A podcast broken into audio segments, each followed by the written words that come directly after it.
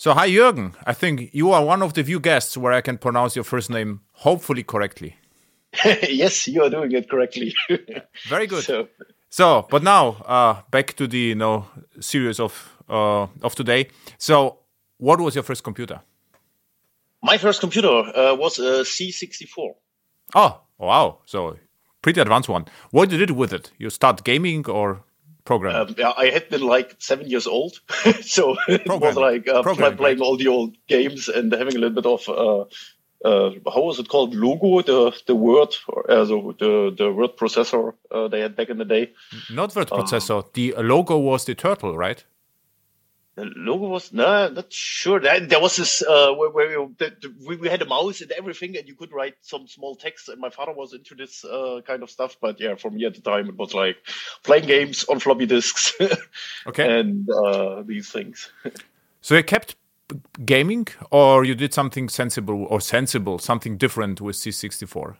No, no I, have never gotten over the stage of gaming. So I, as I came of the age to to really do something with computers, uh, was much much later. So it had been at the time of PCs and uh, desktop computers.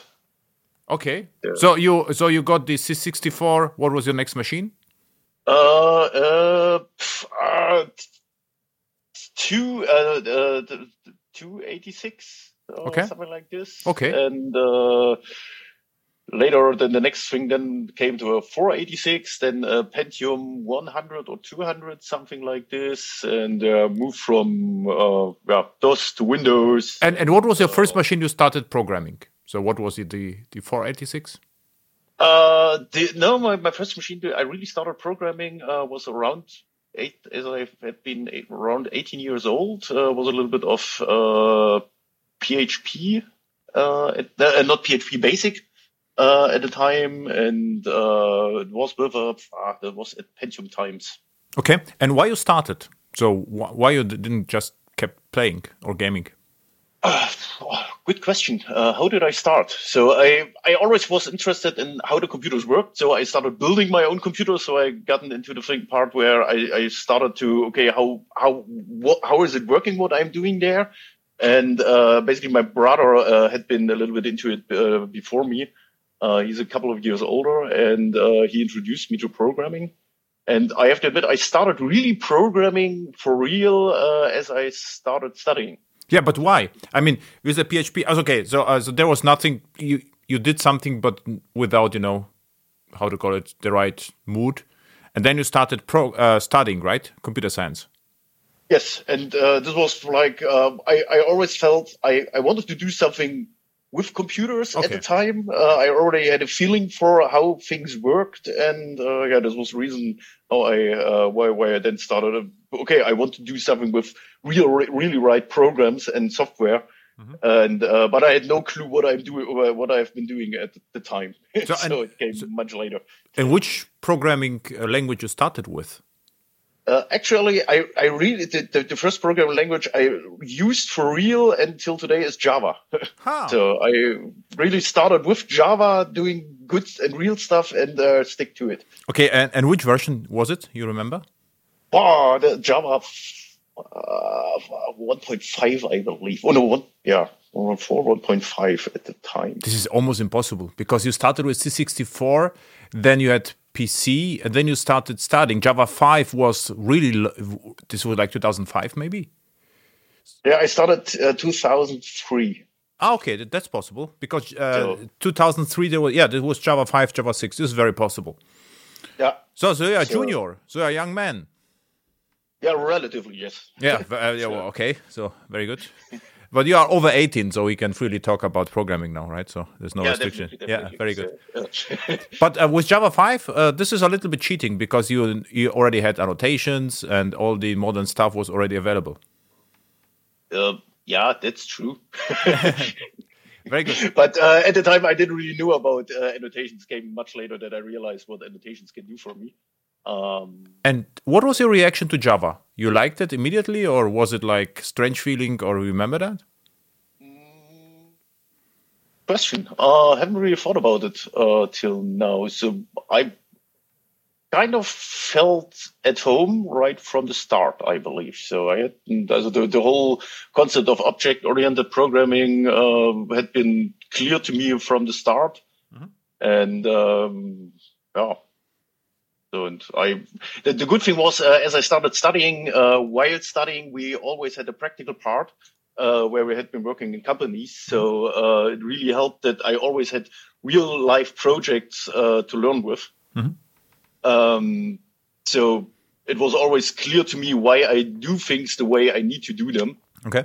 Uh, because I I never really programmed in my own flat only for my own enjoyment. Uh, so I already, as I always had people around me that, that helped me along and uh, mm-hmm. showed me the way how to do things, uh, which yeah, I'm really glad about. Um, and and where you st- um where where you studied in which city? Uh, Jena. Ah, okay, and it was nice. University. No, I, am still living in Jena, so uh, I love the city. yeah, and uh, also the the environment we have here, especially regarding the software engineering part. Yeah, exactly. There's a very famous uh, entrepreneur guy. I forgot the, the, the the guy who started the company. It was not Jena. Was it it what, which do you mean? There were uh, uh, Jena Glass, right? This was the the uh, very uh, yes. famous company. Yes, yeah, we we have two two big parts here in Jena. The one is it's also called uh, Optical Valley a bit yeah. because we have Carl Zeiss and Jena Glass and Schott and and so on. Um, and also then the software part came with the yeah the, the e-commerce bubble Intershop, around this time. Right, the Intershop. Intershop yes. And uh, out of Intershop came like lots of other companies around e-business and uh, what, what was the guy behind intershop He was like you know uh, the, the, guy behind Intershop. Um, he was in the at the TV all the time. He was like you know the poster child of German e-commerce, uh, new economy. Yeah, uh, well, Stephan Schambach is his name. Uh, exactly. He, actually, he studied, I believe, pharmaceuticals or something like this. Uh-huh. Uh, so nothing really software related. Um, not quite sure how he came to doing what he was. I, I believe he he was like also had been affiliative to computers and started a company uh, where they sold computers at first, and uh, at a certain point they started developing the first web shop with Perl at the time. Exactly. Uh, and it started off at a certain point, and well, the Intershop is still around.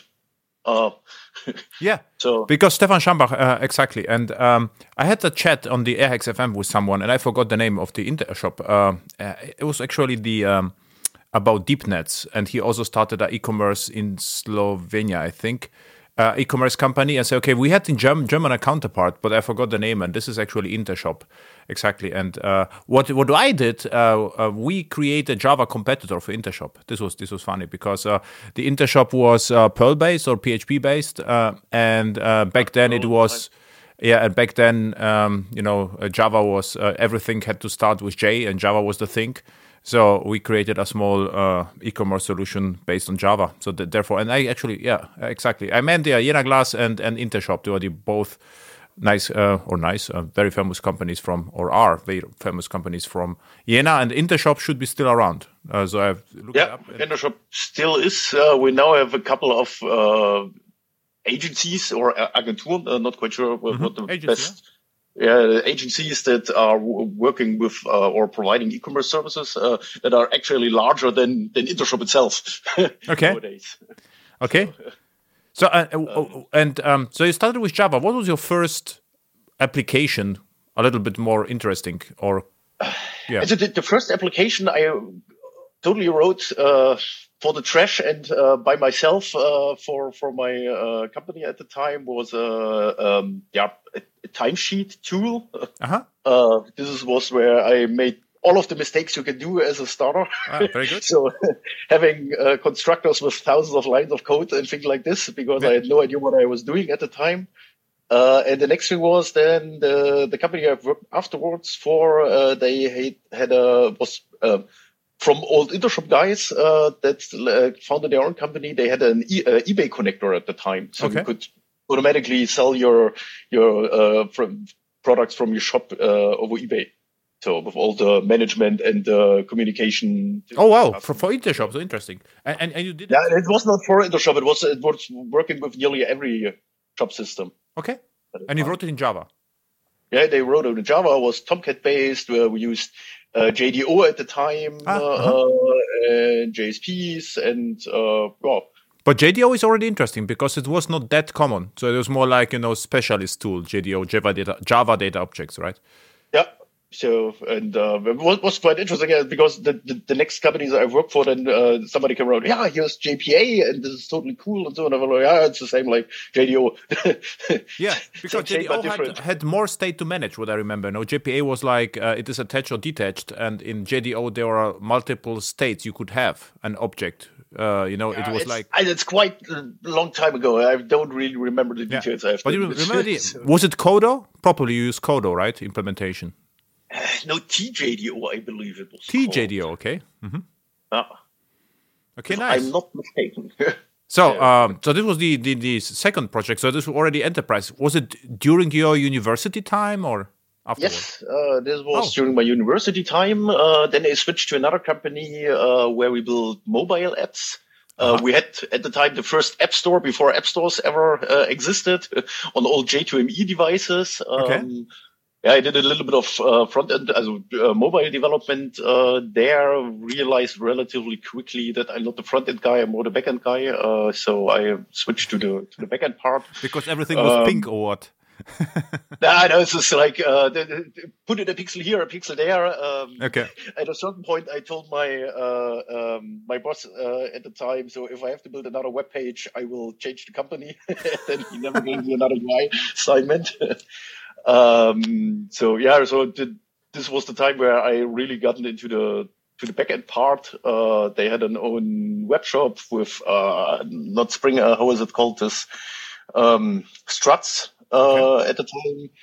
Uh, we had uh, Tomcat backend for our apps and Mhm. for the, the App Store. Uh, then we had another backend. Then later on for um, within J, JE server the, uh, the Apache. No, no JBoss. Uh, Uh, Geronimo, Glass source J, uh, Apache. Uh, how was it called? TomEE, No, not TomEE. The, the precursor to TomEE. Geronimo. Geronimo. Yes. Mhm. Uh, using at the time. Oh, this is this is strange because Geronimo was re- really rare, so almost no one used Geronimo. So you are No, not- you always used exotic projects like you know JDO, Geronimo. I, I was always somebody else um, started the whole thing, and uh, I jumped into the projects much later. I wanted to use Geronimo, but it was always hard to handle. The problem was with the modules installation was uh, everything was way too complicated and too strange. So I actually because uh, in one point of time Geronimo was supported by IBM, so it could be an interesting option. But I never had the chance, to, or I, I didn't wanted to use it actually, and, and I never, you know, recommended Geronimo to to somebody. Uh, not sure why my colleague decided to use this one. I can't really remember. So it was But it worked. just well, well, did its job uh, nicely and greatly. So I hadn't really have a comparison to like JBoss or other uh, servers. So later on, uh, we worked then on. So in the JE times, I uh, worked for a private project with Glassfish. Nice. Uh, for another customer, we then use JBoss. Mm-hmm. Um, so, yeah, the, the, concepts has always that been similar. Uh, yeah. Because I never really had. And you still studied, so, or was it afterwards? So you uh, during your study you did all the you know Java E work, but or, I also, as I finished with my studying, I was working with the Tomcat and the Geronimo part, and afterwards then came the oh we have a I had a WebSphere project in between as well. Mhm. Um, okay. Yeah. The WebSphere Classic was slow. This was the you know a huge server. Yeah, it was in this case. It was um, embedded in uh, WebSphere Commerce. Uh, Okay. No, no, no experience with that. So I only have the experience with the big one, and this was it was slow. Okay, so after the uh, after your study, you started to work as a consultant for companies, or at a certain point, I uh, decided hmm, I might be able to do things better. I was a little bit uh, blue-eyed as I uh, started my own company and uh, had a few product ideas at first, but realized I'm not really uh, yeah, product development guy, as in the sense of the business development for a product. So I, uh, at some point, I had to earn money. Okay. so I uh, went into into consulting. Uh, this was the the WebSphere Commerce project uh, I've ended up in. This was my first real project. uh, around this. Then, um, yeah, over time, I started acquiring my first employee and my first projects. And uh, so the the focus switched from the yeah normal consulting to doing in-house projects or uh, yeah supporting our customers in a more embedded manner so to speak. So, so, so, the first company was just extended to be a consulting company, or you or you shut down the first company and started a new one? Yeah, I've always kept the the, the company as a, a construct. Okay, um, proxy. yeah, as a proxy. So uh, my, my company is named Data Motion, and uh, we are around since 2010. Oh, you have to still the company Data in Motion. Okay. Uh-huh. Yeah, yeah. So uh, now with a couple more employees, and uh, yeah. I didn't know that. So uh, how many? How, how, how much? How many? How much employees do you have? Uh, currently, we are six people. Okay. So we are quite specialized. We already uh, realized that at some point uh, we we do more uh, have a technical focus and not that much on the business side. So we have customers from uh, uh, traffic information systems, medical, uh, public entities. Uh, one of our current customers is building mass spectrometers. Okay. so we have a relatively broad range of we we do from the business side because technically it's usually the same what okay. you're doing there. The, the, problems they have are similar. So, so what I understood, you started your company Data Motion to tried to create a product, but you failed. Then you started to creating a consulting company with the same name, Data in Motion, and then you stick yeah. until now. Okay. Yeah, that's basically the, the rough the rough thing. Okay. So, and what was your first project with Data in Motion? Was it like e-commerce or what? What was it? Uh, no, the first uh, in-house project, so to speak, where we didn't do real consulting, uh, was we built an extension for um, about how was it called? Uh, a statistics tool for the Bundesamt für Risikobewertung. Aha. Uh, where they. This is this uh, German. This would be like like the Bundesamt would be like the agency for risk management or risk estimation, right? Risk, so, uh, risk assessment. Uh, assessment. Mm-hmm. Translation, and they they used uh, an open source statistic tool to build uh, to to model how. Um, how food processes uh, worked and how bacteria would uh, develop inside this. So okay. like you, uh, you take a piece of meat, take it out of the freezer and the freezer had been at six degrees. Then you have it laying on your table for like 10 minutes. And then you took it to your frying pan so on and so forth. And they had statistical models how things would uh, develop there. And it was the time at uh, uh, EHEC.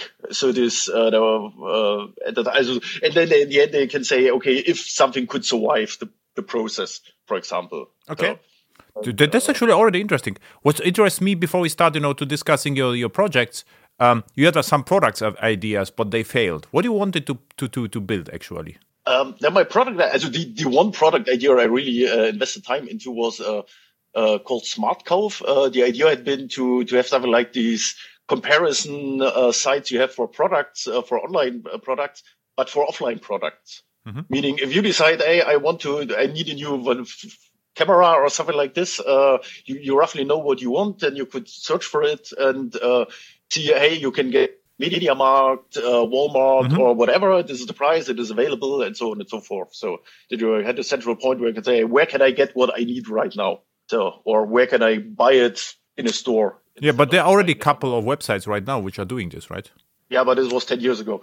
yeah, yeah. so, but why, why, it wasn't successful? I mean, because that um, I the whole thing was uh, from the technical perspective, it's not that hard something like this. Uh, but the biggest problem at the time at procuring the data. So where are things available? Uh, most companies kind of had this data, but there hadn't been any APIs. Then uh, you needed to to really uh, invest in people running around trying to acquire companies like MediaMarkt and and so on to to give you the data. Um, and uh, most of the potential investors say it's too much effort. And uh, I guess in, in in the US, the thing had could have run easier because people tend to, hey, that's a good idea. Google like, here you have my money, just yeah. do something with it. Uh, in Germany, people are much more skeptical uh, yeah. towards. But you could uh, have a, a, a, a, site scraper or HTML scraper, which you know understands the structure and scrape the data. This is what you could do back then, right? Yeah, this this would have been a possibility. So the, like I said, I went in alone at the time and uh, didn't find anybody who gave me enough money for it to really get started. I had a prototype which showed the whole, the whole thing. Uh, I was had been talking to a few companies at the time uh, if they would, would be interested as a local companies to to give me their their information and uh, yeah, but this is where it got stuck. So I, I, I still believe in the idea, but I never gotten around to to follow up on it. but all all the approaches right now they are scraping the websites actually. So what they are doing, they are you know trying to to to to get the public information and combine it. This is what I know. I think the companies would never expose the data directly to you. I would say it is harder. Yeah, this uh, this might be a point. So this is also what uh, most of the uh, yeah had been afraid of that this would not be the case. So. Yeah. Um, so good, um, but you know your first uh, project is sounds even more interesting. What you did with the middle and with the data. So there was uh, almost uh, data analysis. So it was almost a little bit AI, almost right. What you did. I mean, you could mm. actually use AI right now to to. Yeah, the AI. Yeah, but AI is a little uh, yeah, a bit of higher statistics. so, yeah. yeah but but I mean, uh, if you if you would, you know, you could have if you have statistical data, you can just try to predict whether you know the meal is infected or no or not, right? Yeah, but also at the time we, we, we didn't build the models for it. We just gave them the tooling to ah. implement ah. their models. Mm-hmm. So this was uh, it was a little bit like a graphical MATLAB, as well, to, okay. so to speak. So they can could pull also uh, put together pipelines of uh, data processors and and um, their their parameters into it. Uh, we had another company that uh, took care of the statistical side of the things, and uh, yeah, we only put put it into the technical things for the the, the, the client. Okay, uh, that that's been behind this tool.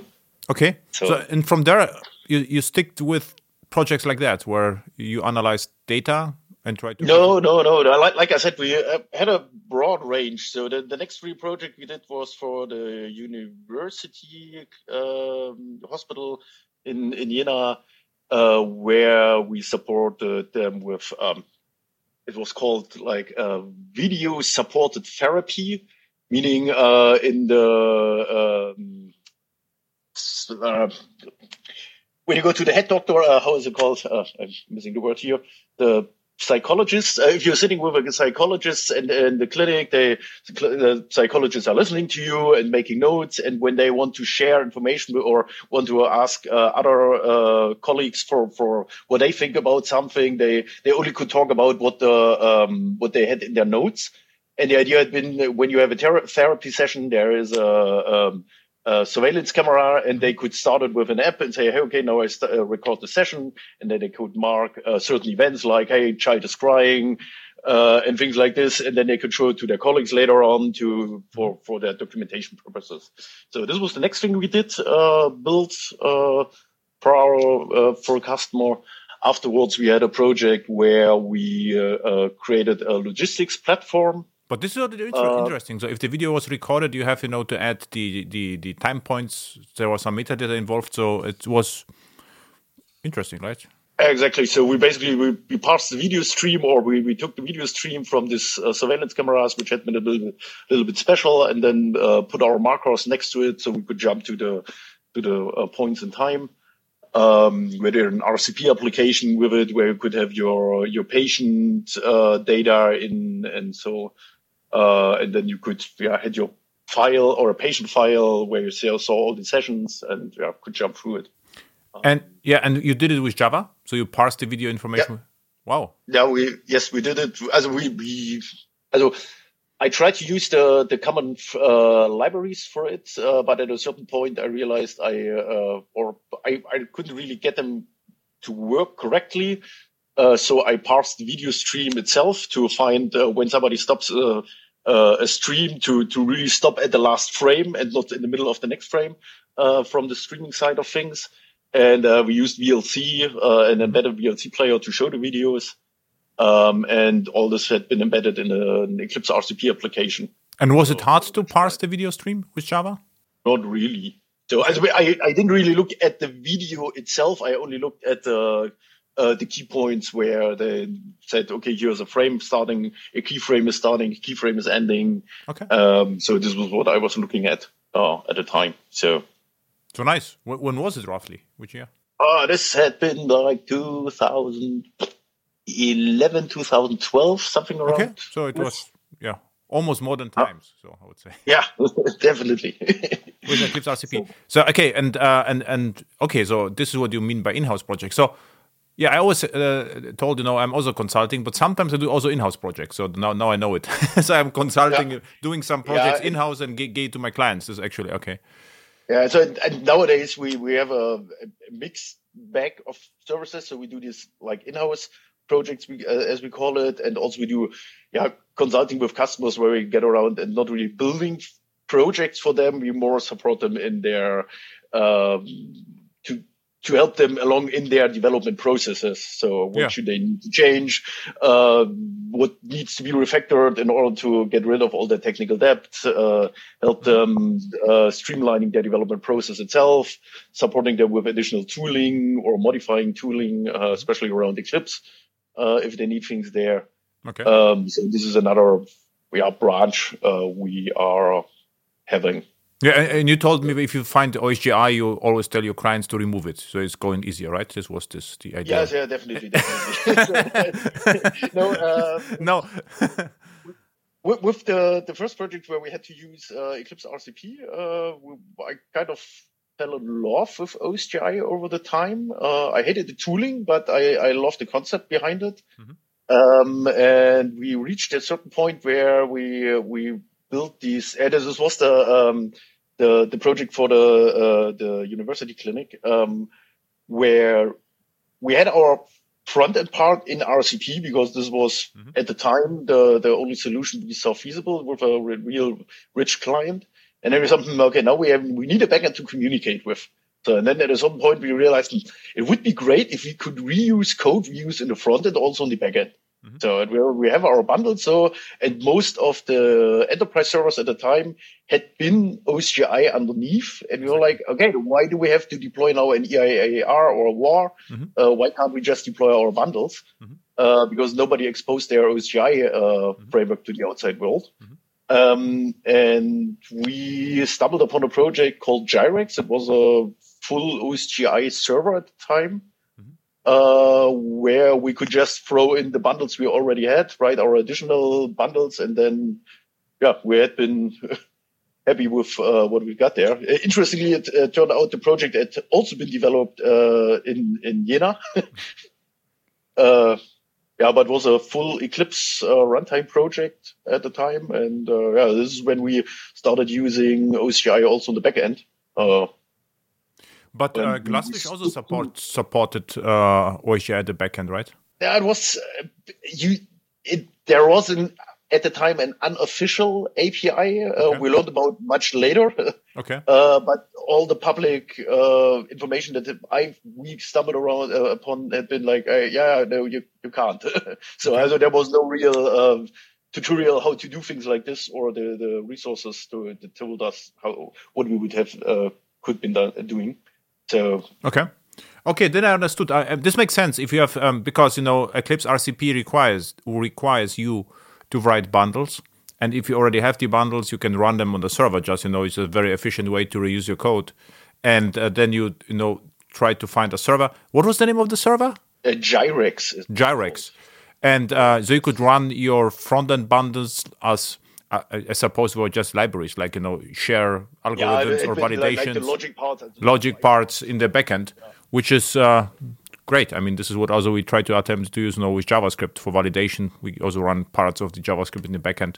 Um, Yeah, and Mm-hmm. the other thing we, we had been doing uh, or still doing till today is uh, we are using uh, the Eclipse modeling framework. Not sure EMF? Yes, EMF. Uh, so we model all our entities with EMF. We have a persistence layer to write it into MongoDB. Uh, we can use it in, on the API side. Uh, so we could use the same objects everywhere in the front end, in the back end, and uh, yeah, this this was the other part. Uh, I actually used EMF with GMF. This was the uh, diagram yes, yeah. uh, diagram part, and then used I think openArchitectureWare to generate code from EMF because EMF was the meta model, and you can Yep. generate from the uh, EMF uh, Java classes, which you can use as an input for code generation. So I actually Yes. spent some time with EMF, GMF, and data generation with Eclipse. and um, yeah, it worked well. It was not OSGI involved at all. It was just you know an um, yeah, you can use EMF uh, itself. Also, when you use the standard EMF code generator, it will create an Eclipse plugin out as with it if you want. Mm-hmm. Also, you can deactivate it naturally. Um, but it did not require really OSGI. And what it was doing, besides putting in some metadata in the manifest, uh, hasn't been OSGI itself. So it has been the extension model of Eclipse, yes, mm-hmm. but this is not really OSGI. That's yeah. the thing. Okay, so I'm still using this. This is interesting because um, so w- what I see is that Eclipse gets a little bit less popular right now than it was a few years ago. So yeah. this my my observation, or it, it gets more popular because it works behind the scenes for Visual Studio Code. So if you're using Visual Studio Code, so Eclipse is running behind the scenes actually. Yeah, also I, I have to admit I never really gave what kind of idea I'm using. Mm-hmm. So I started out with IntelliJ uh, and later switched to Eclipse because mm-hmm. uh, the EMF part is uh, the tooling is all Eclipse based. Uh, I've tried to use Visual Studio Code uh, as well, but I know Eclipse. I know what to do there, so I stick to Eclipse. And uh, if I have another project where I need to do use something else, then I use something else. yeah. so I don't really understand this emotional way people defend their IDE because each IDE, if it's NetBeans, if it's IntelliJ, has its pros and cons, and uh, I I use the tool which is appropriate for what I need to do. But there, there's not no no more such a thing. I think like defending. So for me, it's like you know, if I'm a consultant, I have to work together with someone and the only thing is, if I, I, cannot introduce commercial IDEs easily to companies which don't have them, right? This is the problem because if you have if you have IntelliJ, and they are not using IntelliJ, they won't buy IntelliJ just because you have it as a consultant. So yeah, you have to. Yeah, but we really had with customers that uh, where we in, as a told them what we how we would build the whole things and what the advantages of all these things is with the model driven development and so on and so forth. And people had been rejecting the thing because they couldn't do it with IntelliJ at the time. Oh, so they were like, no, we, we will not do this even if the process is much better. But uh, we, we we want to write our models with IntelliJ or PlantUML or whatever. So if we can't do it with this, then we won't do it basically. so yeah, but but IntelliJ. Yeah, but with Eclipse, you will just get the editor. It has nothing to do with the development, right? So um, I, I didn't understand it either. Why people had been so hesitant to use a certain tool chain because they couldn't use their favorite uh, IDE with it. So mm-hmm. okay. Um, interesting. So yeah, but your OSGI use is more like you had to use OSGI because you used Eclipse, right? It's not like you are an OSGI fanboy because of the sake of OSGI. Uh, you you were forced to use OSGI because you got Eclipse, and there was some. Okay, if you have Eclipse on OSGI. No, I got so that to, I have to uh, reformulate uh, what I said. We, I, I, started out using OSGI in the context of Eclipse, uh, but I'm I'm a fanboy today. Okay. so because we basically use OSGI nearly everywhere where it's possible. So okay. server side, so now, now it's interesting. What, so whatever uh, project we, we do because um, I, I tell you my story of OSGI um, because um, you ping me at meetup.com.airhacks, uh, right? You you wrote me a message and you said like uh, I'm negative about OSGI. So uh, why you are thinking this? Where I said this? You remember this? No, no. I, I had a feeling. I heard the podcast, your last podcast on modularization with somebody I also couldn't pronounce the name uh, from Payara. Um, the uh, yes, the guy the guy from Payara, and uh, you you talked about modules and how modules are necessary and useful and where it's useful and so on. And uh, it was always, yeah, OSGI uh, is an implementation of modules, but it's too complicated was what I've yeah. gotten out of it. Yeah, th- th- then I can um, refine that. What happened to me is uh, maybe at the same time what, where you are active with uh, OSGI, uh, Eclipse RCP, RCP was v- very popular. So we were forced to use Eclipse RCP without a reason. And before Eclipse RCP, we use Swing, which was fine. So, but uh, in the Swing there were no modules because we didn't we didn't need needed them. So uh, there was no there, there were no modules because there was no requirement. It's not like in your case where you are seeing then something is replaceable. In our case, it was no a few use cases. There was not a product, a simple project. We delivered that and it's done. So I suspect in most iOS apps or Android apps there are also no modules. It's just one application, and that's basically it. Yeah. So um, and then Eclipse came, and uh, and then you know I I was often the uh, external architect and there were internal architects and they wanted to have modules for the sake of having modules so they asked me you know uh, why my code is so monolithic so yeah because i cannot imagine you know what is the the idea of uh, if there is no or how to call it there is no concept no visible concept in a business of a module for me i cannot i cannot imagine of anything which can be swapped or replaced in the project I cannot just build modules to have fun with modules, right?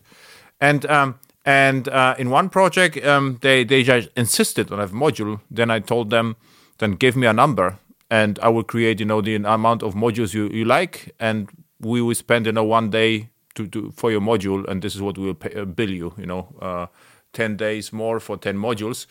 And um, in other projects with Eclipse RCP, we got a problem. We created everything with modules, and then the business department find out that uh, Eclipse is modular, and actually the users are now able to load uh, plugins and deactivate plugins.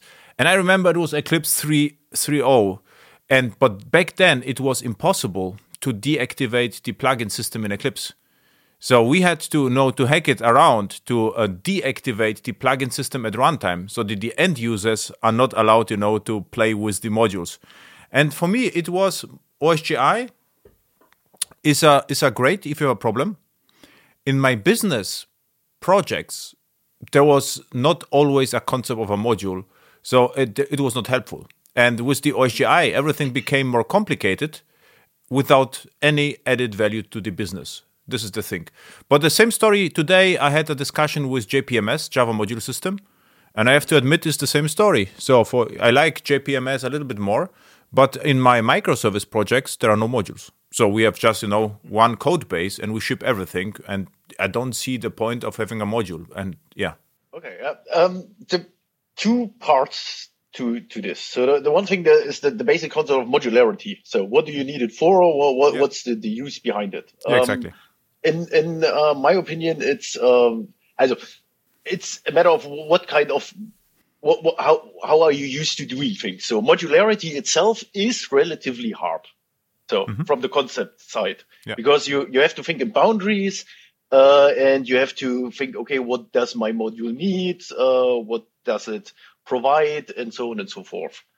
Um, what uh, one, one can do it, one, but it's not really necessary. So if you don't really have a use case where you say I have, I need a plugin model or something like this, so then you can say I just don't, will not do it with it.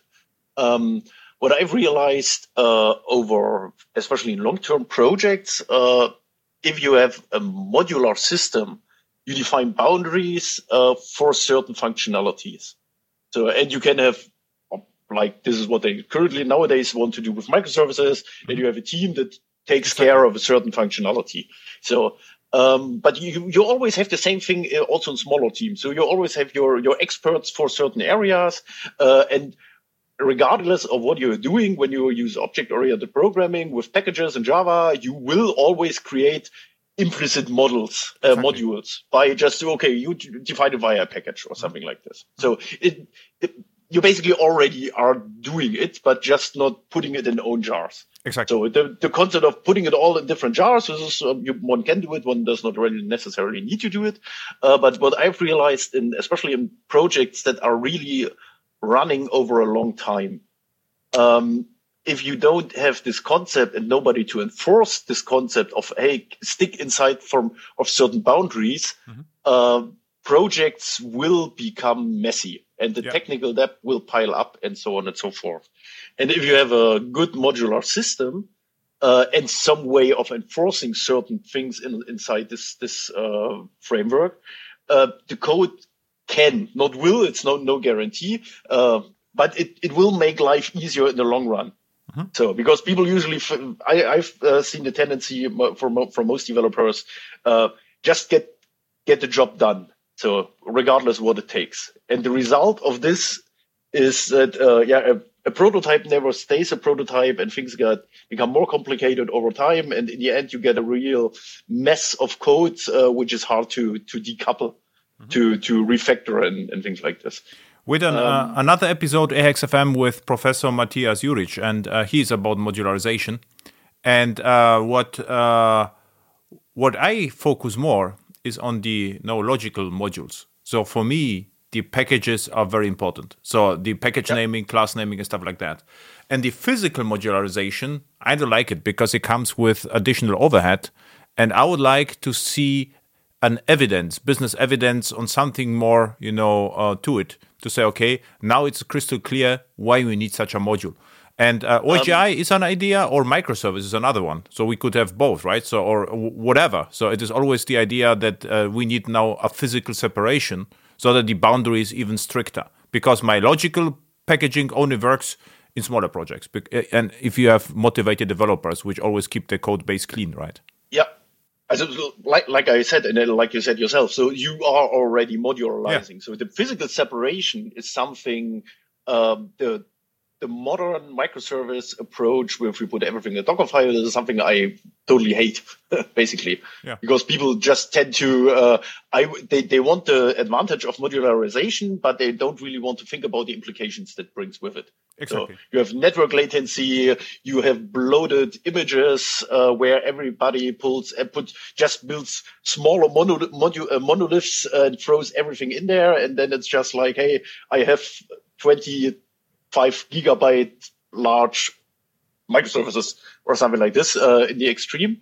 Um, uh, this is something I, I don't really like. So putting clustering things in smaller jars, uh, however, is something I can, I, I do every day. Um, and this is something which from, from my perspective helps people seeing what they are doing there, especially when you have OSGI. The big advantage is with the right tooling, it always tells you and shows you what you are, uh, besides your business logic, what else you require. Yeah. Meaning I have heaps of projects, uh, where the result we compile in the end will pull in so many transitive dependencies because nobody really cared about all these things. Mm-hmm. Uh, that you think like, why do I need five or a gigabyte of something uh, or a couple of hundred megabytes of something where, where I actually only need like 10 megabytes of jars in the end to, to run the whole thing. And how you um, version this stuff? So do you have uh, every plugin has an own comes with an own version, or you release everything? Depends. Also it depends. Uh, this is um, we have some projects where, as if you have something like a product, uh, we also like a product like a uh, project, then we uh, have simultaneous versions. Mm-hmm. Uh, for framework things, we version things individually, sometimes down to the uh, package level. So, uh, but plugin level, right? Or package? No, package level. You can even version your packages inside your differently versioned plugins in OSGI mm-hmm. if you want to. You don't have to. Mm-hmm. Uh, for the whole thing. But this is more like when you're building framework parts, then this makes sense. They I didn't say, saw I didn't saw um, uh, for a long time, but what I perform a, a lots of code reviews and what I see a Maven module, which are a little similar. And uh, if I already see, you know, microservices, as you said, uh, hundreds of Maven modules, and everything comes with the same version. I ask them, why you're doing this? I mean, just to in the sake of having, you know, microservices, or what's the entire point? And sometimes there's no explanation. So people are doing just microservices because they they are modern. They are thinking, okay, if I'm shipping, yeah. you know, 100 microservices, everything is getting better, but it's getting worse. So my point is actually if you would build a monolithic system, let's say monolithic means one Maven module, you put everything to the to one project, and then you are forced, you see all the packages in Java. So you are forced to think more about the structure because you see everything in one project. But if you have 100 microservices, you have you know 100 projects, and as you as you said, the mess spreads around, and no one actually knows what's going on. So I think our thinking is uh, similar but my projects are more backend projects, right? So um, I'm not using Eclipse RCP, so my microservices is smaller, so uh, I can survive longer with my strategy because you know if the logical module becomes too big, uh, what usually happens uh, it, it usually means it's responsible for too much, and there is a good use case or business reason to split it into two such monoliths. But uh, in my projects, so I would say we have at most 10 modules, microservices. And this is already a large project. If you think, you know, if you have a, a still running microprofile in Java E, so such a microservice, we have maybe maybe 10 to 20, 30 tables. If you have 10 such microservices, it's already 300 tables, which is a mid-range project. So I would say it is not small, but it works well. So I was just curious about your take because uh, it seems to me uh, we are we are thinking about similar things, but your tooling is different because uh, your projects run inside Eclipse RCP.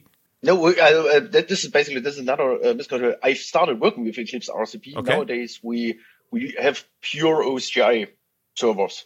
Okay. So which, which don't one? utilize. Also, this, this is the other thing. Uh, we got a little bit of sidetracked around the whole module discussion. Uh, in OSGI, we have, also, uh, just as a little bit of background, uh, I have been, or we as a company have been member of the OSGI Alliance at a certain point, okay. writing the specs and things like this. Uh, nowadays, we are, as OSGI Alliance had gotten dissolved, and we are mo- have moved as uh, into a working group in inside Eclipse. Okay. And uh, I'm the current chair of the OSGI steering committee. oh, and you are nice chair. This is I didn't knew about that because there was another chair and. Um, it yeah, was, was Ben Denbera. Uh, no, no, no. Before, before there was one guy. I, if I said something on Twitter, I don't need your modules. He was really angry. I always got to know fire from OSGI community because I was so uh, uh, there, there's always uh, when you're on, uh, especially on Twitter, if something comes around, the only modularity is mentioned. There are two yeah, or yeah. three guys I, I also yeah, see, and they, they, always jump in. There, yeah, you should do that's that David Moore, no, somewhere Moore. I, am not sure, uh, but yeah. Okay, are, so so I met a nice OSGI guy. You know, this is this is good to know already. Yeah. So, but uh, what what I wanted to get to is um, the. So you are the chair of OSGI at Eclipse of the OSGI steering committee. So we have the steering committee uh-huh. for, for, which steers basically the working group, and we have the different projects underneath it, uh, the especially the specification project, where we then write the specifications in, the yeah, in the Eclipse yeah, uh, specification process manner. Okay. yeah, very good. So okay, and and then you are you have you you told me now you, you are running something on the server, right?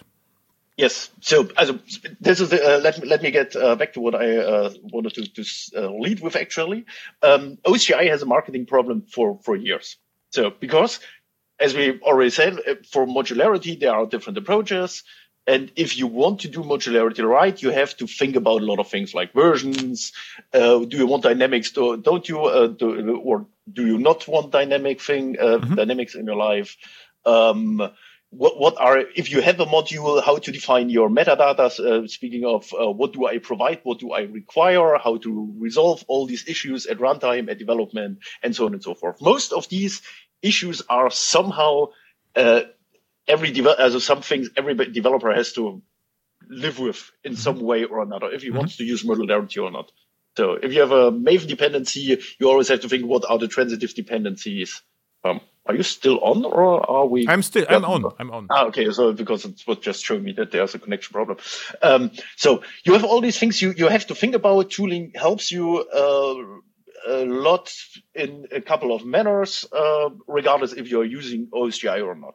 So in OSGI itself uh, had at the beginning uh, the, the, first big implementation of OSGI had been Eclipse at the time. I was around Eclipse 3, where Sun, they switched actually. from their own modules. Sun hmm? started with OSGI. Yeah, Sun started the whole thing, but uh, at a certain point, Eclipse adopted OSGI as the exactly. module system. Exactly. Or they had their own module system, and uh, you you, nowadays you still see in Eclipse RCP and Eclipse in general uh, some remnants of this old module system. And a lot of ways they are doing things in Eclipse are not really the OSGI recommended way, so to speak. Yeah, my joke was always, you know, uh, the reference implementation almost, you know, visible Eclipse. If you load a plugin, you have to restart the entire IDE. To... Exactly. So the, the reason for this is two things. The one thing is they, they use their extension point mechanism, mm-hmm. which is a way like the, the service loader a bit, mm-hmm. uh, where you statically read when a new bundle comes around, oh yeah, this might provide an extension point, and then will do something for you. Mm-hmm. Um, nowadays we have the, the, it's called declarative services so it registers services for you activates and deactivates them uh, injects all the dependencies and only activates your service when all the dependencies are available uh, like it's it's really comfortable so it, it basically works as in real life because you can only start your data, your EJB, for example, which works with a database when the data, uh, um, the data source is available. Mm-hmm. So, and this is what it's basically doing uh, for you in a quite comfortable manner and without needing to restart anything. Mm-hmm. Um, and Eclipse Thus, there is the Eclipse uh, PDE, the plugin development environment, which is doing all the things you require for OSGI basically manually. Mm-hmm. Uh, so you have to write your own manifest and so on and so forth. And nowadays, it's I would say it's not possible for a human to write a decent manifest because no. there are so many things that needs considering. It's you can tweak it, but you need tooling to create it. Absolutely, because the format alone, you know, with all the list of the dependencies, you cannot mm-hmm. write it. I mean, this is uh, this is a worse than Python. Yeah, and this is what I, I was uh, struggling with all these things uh, uh as well, and this is why uh, many of the the most people I know that had bad, bad experience with OSGI had been have this bad experience because they had to been forced to use the the PDE. So, no, because for me it was not about the experience. It's about it was overhyped and people who didn't understood what OSGI is about forced us all um, lots of projects to use to use OSGI without a reason. And then we we had a lots of modules, but there was no concept, and and no one knew what to do with it. Should we release it at once or not? And, and, it, you know? and this is the thing. So nowadays, so this is this is the the, the old times. Um, nowadays, we have the tooling to do all the analysis for you to build the right modules and things like this. And the reason why I built uh, use a lot of modules in my project is uh, at development time, I never have to restart my server. Yeah. Wait a second. So, which is a real, real benefit. This is something you don't really, uh, rarely need in production time. Mm-hmm. Uh, but I, I, had a project with a customer. I was building a search server for them or a small search implementation for them. And I had basically my, my in, inside my IDE, I had the runtime running for like two weeks straight and had never had to restart it while I was doing my programming, my testing. I have a suggestion. You have lots of interesting uh, things to say, but we have almost an hour, so I will re-invite you back. And what I would like to talk with you just about modern OSGI, step by step, you know, with declarative services and what it is and what benefits brings to you. But this is complete different discussion. I, I still don't believe that OSGI would be beneficial in any of my projects because I have a microservice which is reasonable, but what I believe what can happen is, let's say Kubernetes, right? So um, you probably know Kubernetes. This is uh, I like yep. Docker, but I don't think Kubernetes has uh, is beneficial in public clouds. In private clouds, you have no chance. You have to do have something you know which starts and stops your servers because. But in the public clouds, it does. For me, uh, it is uh, less less appealing. But uh, I don't know what you know. You know the the uh, the gentleman called Romain Manni-Bucau? No. I had I had uh, a podcast with him and uh, back to shared deployments. He is uh, a uh, Java guy and he and he uses he writes a server which is very similar to yours and he combines OSGI and CDI. And his idea is to have an application server where every module is isolated with OSGI bundle, so you can you know hot swap the modules very easily. You know what I mean? So uh, Kubernetes tries to do that with pods. But what you could do, you could have, you know, an application server which is which works well, and and every microservice is an OSGI bundle, which can be loaded and is very fast and very efficient. And this is what I can see. So I actually know I it was like instead of using uh, Kubernetes, which starts and stops uh, the stuff, I could actually in the cloud uh, start a, a, a, larger Docker container with a server and deploy multiple microservices, save resources, save money, and have better better de- uh, development experience. With this will be a huge advantage of Java. This is interesting, but this is complete different. This is not about modularization. It's more like using, you know, the isolation and dynamic features of OSGI for deployment. And if you like to listen to it, there's the episode 79 called Back to Shared Deployments. airhacks.fm. Let me write it down because I. And, they, and, and, and you should ping the guy because he developed something which you mentioned here, and I know him from Java stuff, so he's really bright guy, and he combines you know both worlds. And and it's interestingly, we actually have something like like this where we can distribute our system and uh, use remote service communication, and uh, because it's when you do OSGI right, uh, it's it's good. You can have it in one JVM, but at a certain point you realize, ah, I need this part needs to be scaled, needs different hardware or something like this. You can just pull pull the service out with the jar uh, or the bundle, throw it in another runtime which is better suited, and have remote service communication. And you always the only thing you need to do is program against your interface mm-hmm. as you have been doing before and you basically wouldn't really need to change anything in your code. Mm-hmm. So, and, and also the, we, we also have this de- deployment and things like this also in there. But yeah, we definitely need to talk more about it. Yeah, because for also for the, because now it's uh, too much information. And what I would like to, we could break down, you know, modern OSGI declarative services and what what we could do with that today with Java with modern tooling. And uh, and so so we have a clear view because you know the old way just you know enforcing mod- modules because we would like to be modulars. I, I don't I, I, I don't I don't see this. And um, also there was a podcast with Erin Schnabel of Open Liberty, and she also loves uh, OSGI declarative services. The entire Open Liberty survey is OSGI based, and they yeah, can. I know, I know, yeah, they I can know the lead developer or one of the. Yeah, this was really, really uh, interesting server. So it, it was yeah. really nice to meet you, and uh, I would like to invite you back in uh, next year and talk about you know just about OSGI and um, and uh, about modularization. But this is a I, I would say pragmatic modularization. Now we build server, and uh, we can pack more Java stuff on one server with isolated modules, and uh, we be, can be more efficient with the hardware and resources. So this is interesting. I definitely love to be back. And uh, you basically gave it the, the best name. And this is how I see modularization as well. You need, need a pragmatic manner, as a pra- yeah. Pragma- yeah. pragmatic view of the whole thing, because you, you often have this dogmatic views like, yeah. I want it to be like this, and I don't want to use it if it's like this. And, and unfortunately, unfortunately, all project, OSGI project I saw in business were dogmatic.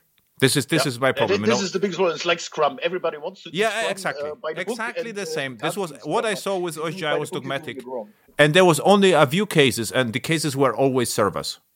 If they build a server, you know, Payara or Open Liberty, for me it was clear that they need OSGI I, because it is very clear that you will need in one point of time to have to run, you know, two libraries with different versions at the same time or something like this. This is what server is is about, right? So, um, but um, nice. So, um, thank you. And uh, I would say I will invite you back and have a nice chat about OSGI again. Yeah, thanks heaps. Looking forward to it.